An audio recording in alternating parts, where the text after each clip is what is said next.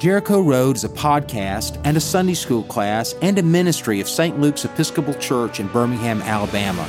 These days, we're looking at the whole Bible through the lens of living water, and we hope you'll join us.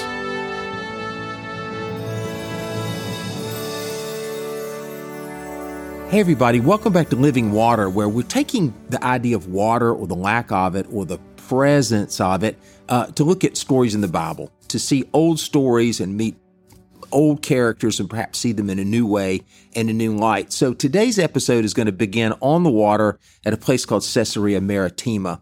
Uh, you can find it today. It's a ruin between uh, the cities of Tel Aviv and Haifa on the coast, and it was a super port built by Herod the Great. Now, you remember from past episodes, Herod the Great was the client king of the Romans. Uh, he ruled the world at the time of the birth of Jesus. He dies just, just about, just right at the birth of Jesus. And then also following him were successive Roman rulers, but, but they are all, gosh, the entirety of Jesus' life is shaped by what Herod built and what left them. Uh, Herod is any, like any despot would control their commerce, with a port like this. And what he did is he took underwater concrete, which is a brand new invention, and created a place for ships to moor and then connect with the caravans on the inside. Incredible cash machine. He would control their thought by taking the temple that they already had and constructing a, a glorious wonder of the ancient world that people would travel for hundreds and hundreds of miles to see. And then he would control their defense with super weapons like Masada uh, down by the Dead Sea. But back at Caesarea Maritima, it's a place that I always like to see when we're traveling along the coast of Israel and I'm taking groups. When I take groups of people, I like to play a game that I call a get. And a get is when you can open your Bible and you can look at scripture and then you can see the thing you're reading about. Or perhaps even better, you can touch it or walk on it. And for this reason, Caesarea Maritima is sort of the ultimate get uh, when it comes to the Bible because so many things have happened there.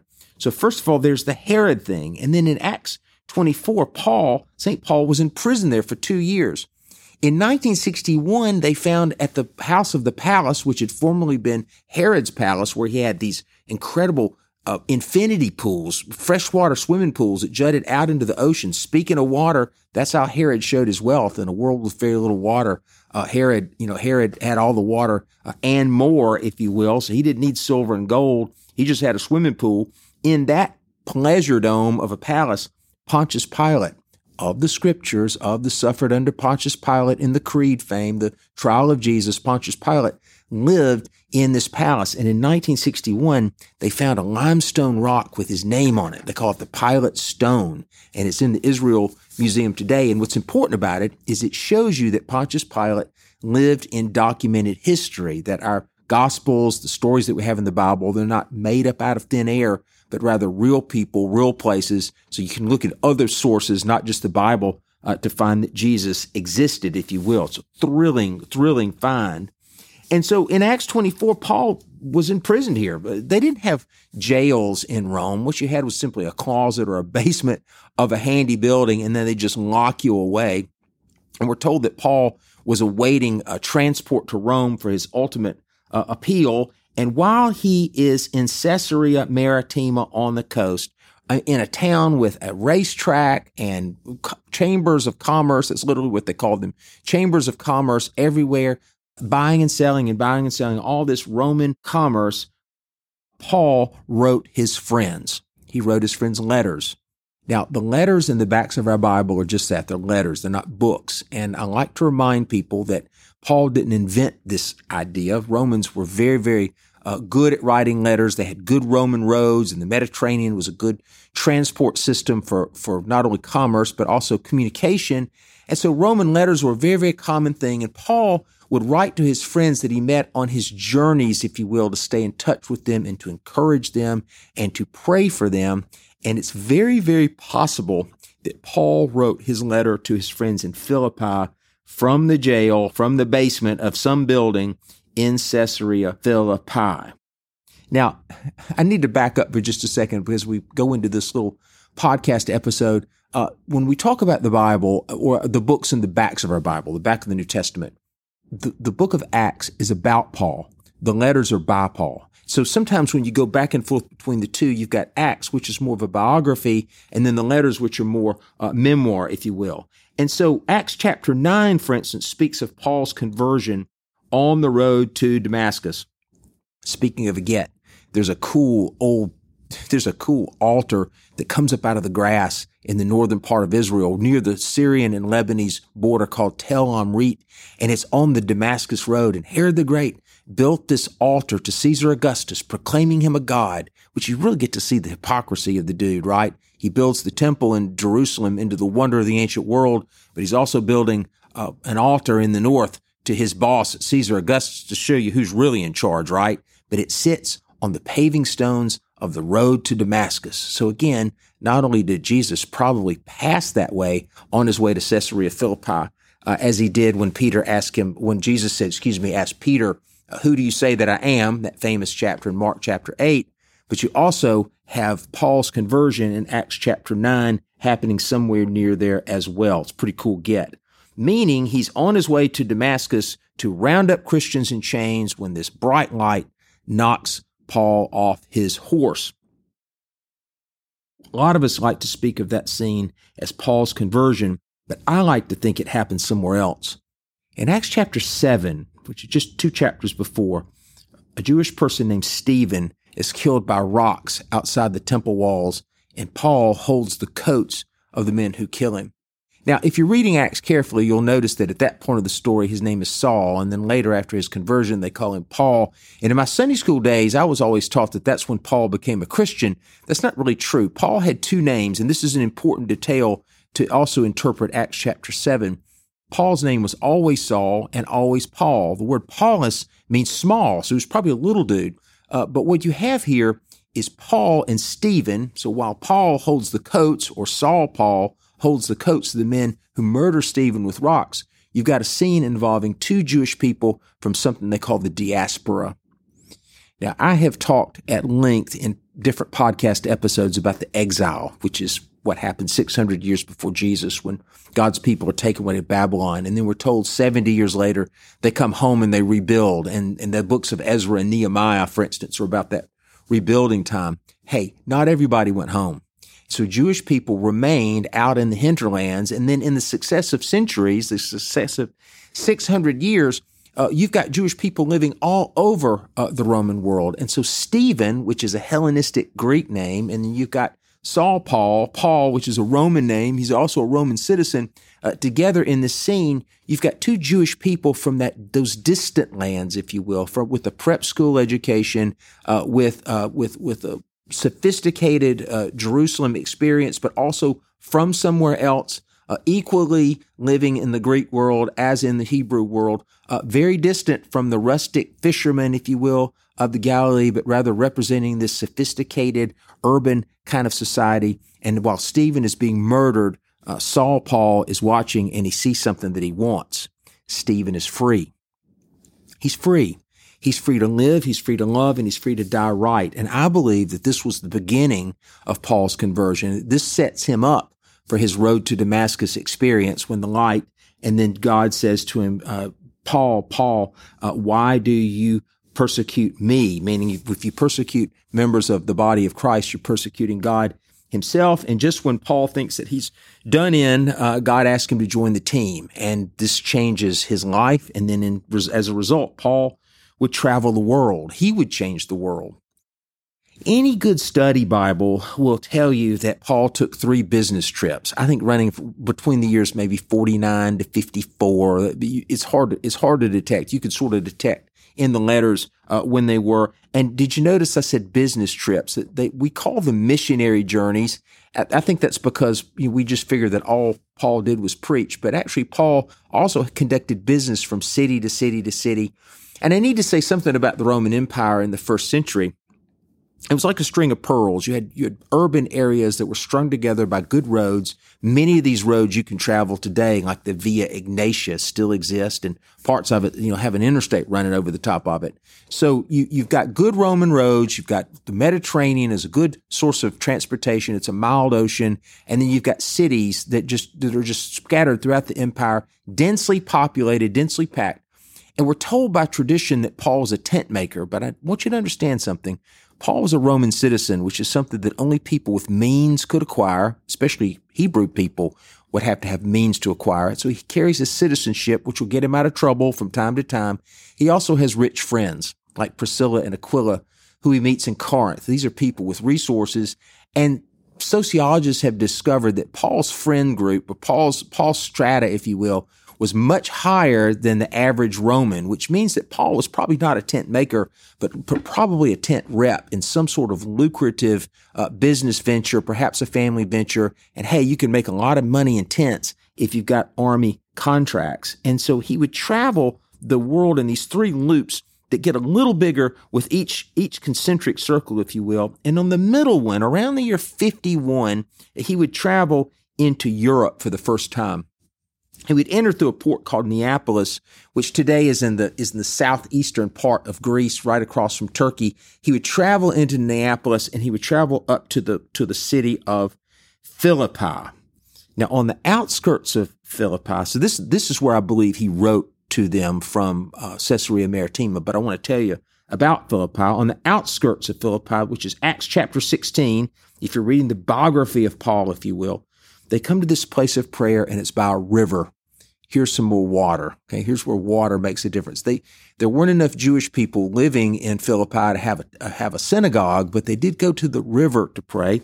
Uh, water being uh, life giving, water being holy, life, water being a place where people could gather. And before I read the scripture to you, I want to tell you there's a connection too to St. Luke we're pretty sure, we're pretty darn sure that Acts is a sequel to Luke. They're seamless. They're written the same way. They, they begin the same way. They fit together just like Godfather Part 1 and Godfather Part 2. So it's a shame that John's, John's Gospel in the library is, is stuck in between them because it disconnects them in a way that they shouldn't be really be uh, disconnected. Rather, they are they are a seamless whole. Uh, basically, the Gospel of Luke is about the story of Jesus, and then upon his ascension, into heaven and his, his dispersal of the disciples, the story of Acts is the story of the church, right? Carrying on the work empowered by the Holy Spirit. And then you get this guy named Paul who didn't even know he would be included in the ranks of the apostles, didn't know that he would be called by God, if you will, to carry on the mission. And he just sets the Roman world uh, on fire. And it begins in Europe here by a river. So what's cool about the, the story is that there's a connection to Luke. If you're reading Acts carefully, it is written in the third person all through the story. They, they, they, they, they. Uh, they went to Jerusalem. They went to Cyprus. They called a follower. They, right, they did something. But when you get to Acts chapter 16, it goes to the first person, which is we, the first person in grammar. Uh, we went to the place of prayer. Uh, we went to the home of the jailer. Uh, we went to the market with Silas, this kind of stuff, which tells us that Luke is leaving just a little bitty snapshot to say that of all the followers of Paul along the road and all these adventures and these business trips where Paul would also tell people about Jesus, uh, Luke perhaps stayed behind. And our church, the church I serve, is called St. Luke. So I think that's really cool that there might be a connection uh, between Philippi, this place where Paul went to Europe in 51, uh, and, and the patron of our church. So I'm going to read to you Acts chapter 16, and it's beginning with the 13th verse, and it's about this first conversion in Europe by water. On the Sabbath day, we went outside the gate by the river where we supposed there was a place of prayer. We sat down and we spoke to a woman who had gathered there. A certain woman named Lydia, a worshiper of God, was listening to us. She was from the city of Thyatira and a dealer in purple cloth. And the Lord opened her heart to listen eagerly to what was said by Paul. Then she and her household were baptized, and she urged us, saying, If you have judged me to be faithful to the Lord, come and stay at my home. And she prevailed upon us. It's a lovely little story, but there's something that might get right by us unless we live in the world. Uh, Lydia's rich. She's rich. She's got resources. She's a dealer in purple cloth, which was a, a, cloth that's so rare, so hard to make. You actually make it with snails that you, you pierce and milk the purple juice from them somehow. They're called a murex shell. And um, it, it's so rare that only royalty can wear purple cloth. So she's like she's like a high end diamond dealer. And so what what Paul is able to do is to bring someone who is an influencer, not only for her whole household but for a whole community. He's able to bring a new and accessible expression of Judaism with Jesus as the Messiah, returning just as the prophets had promised, right? Being killed and raised again is the last Passover lamb. Uh, this message was just what the world was waiting for. And Paul would call it the gospel. Now, the gospel is a word that we're so familiar with, we probably don't think about what it necessarily means. I think we just think it means Christianity or just means the good news, the good news of Jesus in our lives. But for Paul, the gospel was something very particular. It was a formula that must not be added to or subtracted from. And it works like this. It's three parts. The first one is we're saved by grace. It's what Paul discovered on the road to Damascus after holding the coats while Stephen was murdered or heading off to round up Christians in chains.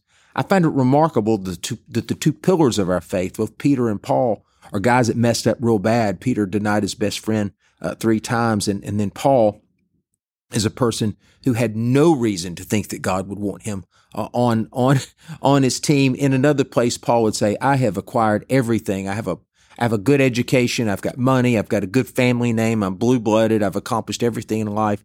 And all these things I count as rubbish when I consider the grace of God, the love for me. Grace is a starting point. Hey, grace is what saves us. And so for this reason, my favorite verse in the whole Bible is Mark 16, 7. If you want to look it up, tell the disciples and Peter that he's going ahead of you to Galilee, which means that in the empty tomb, an angel wants to remind the women, don't let Peter fall behind because he too will be saved by grace, by amazing grace that saved a wretch like me. Okay. That's the first starting point of the gospel. The second was time. Now, Hebrews had a very specific idea of time. In some ways, we would say that they invented time uh, by meaning that, gosh, in many ways, the Bible is an invention of time because of the ancient people, beginning at the very beginning, Bronze Age stuff. Uh, they didn't think in linear time. They just thought in circles or wheels. They thought about the crops or the cycles of the moon. And so the Bible would say, in say Genesis chapter 12, for instance, that God called a man named Abram to follow him. And then Abraham, Abram, would follow God and then he would live and he would have adventures and then he would die in time, right? And then there have been episodes where I've explained to you the principle of repetition, which means that if God did something once, God will do it again. So we think of time as a gift from God. We think of linear time. That's a gift. But the Hebrews always believed in something called the day of the Lord. The prophets would talk about it. And that simply means that one day time will end. And when time ends, then God's reign will begin. And that means that there will be no more tears and low places will be raised up and high places will be laid low and everyone will be equal. It's heaven. So one day when time ends, if you will, then that will be the reign of God in heaven. And for Paul, what he discovered in Jesus Christ is that God entered time in the middle in kind of a rescue operation look, there's still a lot wrong with the world, but there's also a lot of beauty in it made possible in Christ and through Christ. And we call it the kingdom of God in time. I cannot find a better analogy for this, but just to say that on D Day, when American troops in World War II landed on Omaha Beach, right? June 6, 1944. Uh, World War II in the, in the Euro, in the European theater was in effect over, except it wasn't over. There'd be another year of awful fighting and bloodshed and sacrifice. Uh, but it was over, except it wasn't over. And, and so that's a good analogy for the, for the way Paul saw Jesus entering time. Sure, it's not heaven yet, but the world's got a lot of heaven in it. And through Christ, we can find it. We can find God right under our noses. So we got the first two, right? We're saved by grace. We're saved in time. And then finally, if we can live this way, it makes us a family, makes us a family, taking care of each other, looking for God together, forgiving each other, uh, correcting each other when we need correcting, always, always living lives of grace. I read a book recently about a restaurateur who has a has the best restaurant in the world. Uh, it's called Eleven Madison Park, and it's not like the world's best coffee. It's literally the best restaurant in the world. Over the holidays, we have a podcast app. We talk about this book. But what I love about his management style is he criticizes without emotion and praises with emotion. Praises with emotion, criticizes without emotion, which means that he's a leader by grace, right? We all mess up. And so we can, we can ex- exchange honesty with each other without wounding each other. And I'll say this one more time. The gospel means grace, time, and family. He set the world on fire, including, including this little place in Philippi. In many ways, I'm sure Paul loved all of his churches, all the places that he started the movement while he's busy selling his tents from Roman city to Roman city. And these would be places you can find on a map today uh, Thessaloniki and Corinth and Colossae and Ephesus. These are all places you can find. But I suspect Philippi was his favorite one because this takes us now back to Caesarea Maritima and the prison alongside Herod's racetrack and the chambers of commerce and the Roman world rushing by, not paying attention to old Paul while he's waiting for two years in his appeal to see the Roman emperor. He writes them a letter from prison at Caesarea Maritima because this idea of the gospel bought them all trouble. Trouble. Grace Time family bought them trouble. Now, Paul's letters would always follow a, a formula. Uh, they always follow a formula that was expected with a salutation. Our salutations might say, Dear John, right? Well, his would start like this, and this is how uh, Philippians starts Grace to you and peace from God our Father and the Lord Jesus Christ. Well, that's not something too dissimilar to what I say every Sunday in the liturgy. I mean, I say that kind of stuff all the time, uh, except if you're living in the Roman world, that's quite a shock you see, peace was a gift from the emperor. Pax Romana was the gift of the emperor. And if you recall, I've told you there's an altar coming up out of the grass in the northern part of Israel that proclaimed Augustus as a god. So peace was from the emperor. And what does it mean to call Jesus Lord? Philippi was a particularly tough town to, to misunderstand uh, loyalties when it came to Christians. Philippi was a very military town and a Roman town. Its history goes like this. It was rebuilt after something called the Battle of Philippi, where Caesar Augustus would secure, it was the beginning of his securing uh, his ultimate power in 42 BC. There was a big civil war there.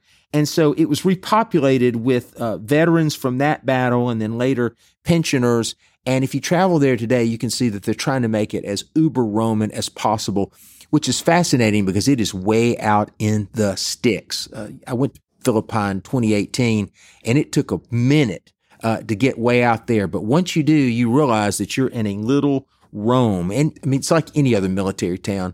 I'm trying to say like Fort Sill or Columbus, Georgia, Fort Bragg or something where, where the soldiers are justifiably proud and they're a little more patriotic and they keep up a little bit more with military things, uh, but it's still, regardless, it is not sophisticated. It is out in the boonies. And so, for this reason, people living in Philippi, uh, wishing grace upon their neighbors and calling Jesus Lord, found themselves at every turn uh, beat up and thrown into jail. Uh, they were accused of subverting the order, if you will. Uh, and later in Acts chapter 16, Paul and Silas are thrown into prison because they uh, heal a woman of, of demons in her mind. But unfortunately, she was used, unfortunately for them, she was used to make a profit uh, in the business of sorcery for her owners. And so their owners accused Paul and Silas of being un-Roman, bringing un-Roman ideas uh, into their town. And I say this because Paul, writing from jail, writes to a church in jail. And in Philippians 4, verse 4, he says this, rejoice in the Lord always. Again, I say rejoice. I mean, that's the kind of stuff we put on a refrigerator, right? But we don't consider that this is written by someone who's suffering to other people who are suffering, which means that deep down inside, we can rejoice. We can rejoice in a way that's not dependent on externals. We can be happy when things aren't going the way we'd hoped or dreamed. Uh, we can be happy in the face of adversity. Uh, we can begin to see religion not as some sort of rabbit's foot to get us what we want, but rather something to get us through what we need. There's a little bit of a postscript to Philippi. Um, I want us to connect, first of all, the letter, right? The letter written from a jail to people in jail and them rejoicing and being brave and being Paul's favorite church. Uh, I did travel to Philippi in 2018 and my lovely Greek guide was just so excited to show me the city. She kept remarking that it's a UNESCO World Heritage Site she couldn't wait for me to see the churches, the churches, the church. She kept talking about the churches. And when we got there, they're currently reconstructing three basilica that are enormous. It's hard to describe the size of these things with pillars the size of a house, if you will, uh, all rivaling the Hagia Sophia in Istanbul, all the best of the, the high Byzantine art of the fifth century. These three, these three cathedrals were houses of extremely powerful bishops with palaces and jewels. And it just got me thinking that 500 years after Paul started a beleaguered little church of people who were thrown into jail, uh, now it had become a, a, a church of palaces, if you will. I don't believe Paul came to start that. I don't think Paul came to Philippi uh, to start a building campaign, and I don't think he came to Philippi to start wealth. Rather, I think he came to Philippi to start hearts that were on fire for the gospel, people taking care of each other in that authentic way in their world. So perhaps a little stream where Lydia was uh, baptized and an influencer brought her family, perhaps a, a, racetrack beside the ocean where a man was imprisoned, uh, perhaps even a military town that was hard on its people, can remind us that the gospel is alive and in us even today. And that's my story about water in Philippi. Thanks, everybody.